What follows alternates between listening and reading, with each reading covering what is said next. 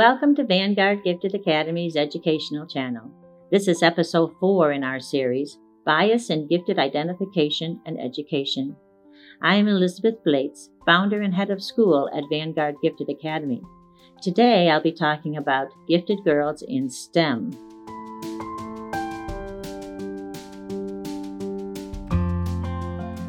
There has been a lot of discussion about the lack of women in fields of science, technology, engineering, and mathematics.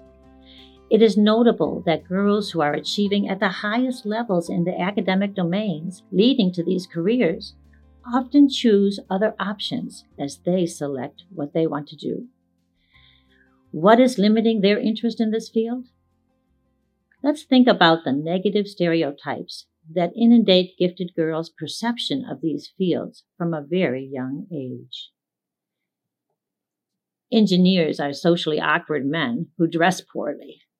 Scientists are men who work long hours alone in labs to achieve personal goals or their passions.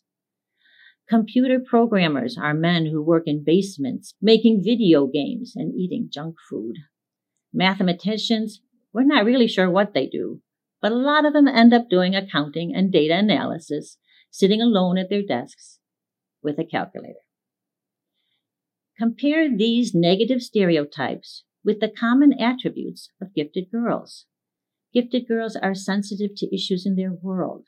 They're creative, often finding connections between different domains. Their ideas more often include the arts. They are collaborative by nature, cherishing verbal discourse in problem solving. And most importantly, they desire a sense of social belonging. These negative stereotypes are extended in the traditional model of teaching math and science. When teachers call on the first hand that is raised, when the loudest voice gets recognition, and the assessments are rooted in knowledge of information rather than conceptual application, gifted girls are notorious for stepping back rather than stepping up. This model of education was created for survival in a man's world of yesteryear professionals, once again creating a negative stereotype. Unfortunately, traditional education continues to promote competitive attributes in the classroom, which diminish self-confidence, creativity, and a sense of belonging for gifted girls. Remember, these are negative stereotypes about STEM careers and overgeneralizations about gifted girls. But when expressed in this way, there is no mystery why gifted girls, whose strengths are in the STEM domain, opt for other career paths. So how do we change the negative stereotypes and false perceptions that are preventing gifted girls from pursuing STEM fields? One way is by offering authentic education that models the STEM fields in today's workplace.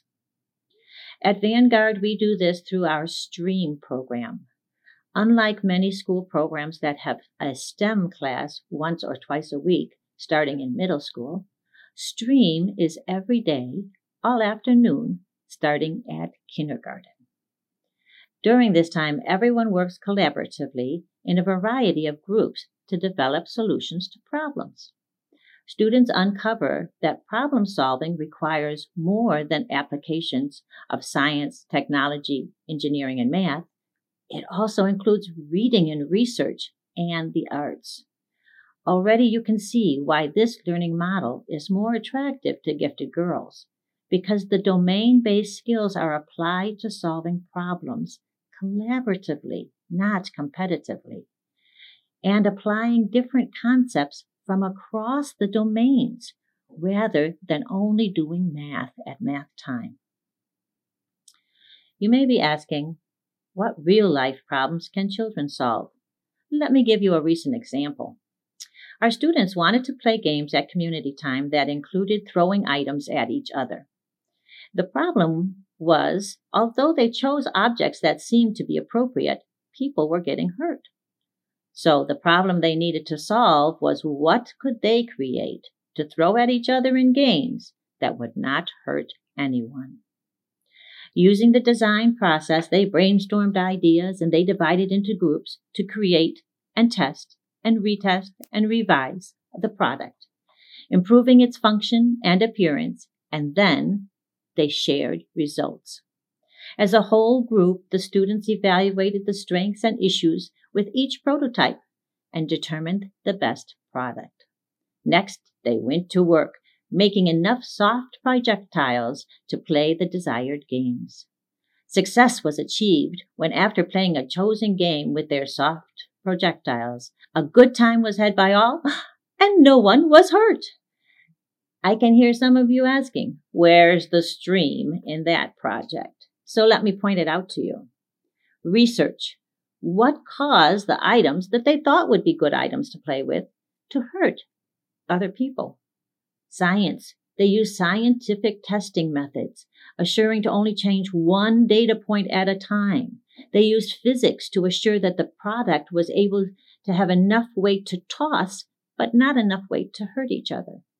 They used math to determine the best size and shape of the pro- of the object, and they used data to support their their decision-making.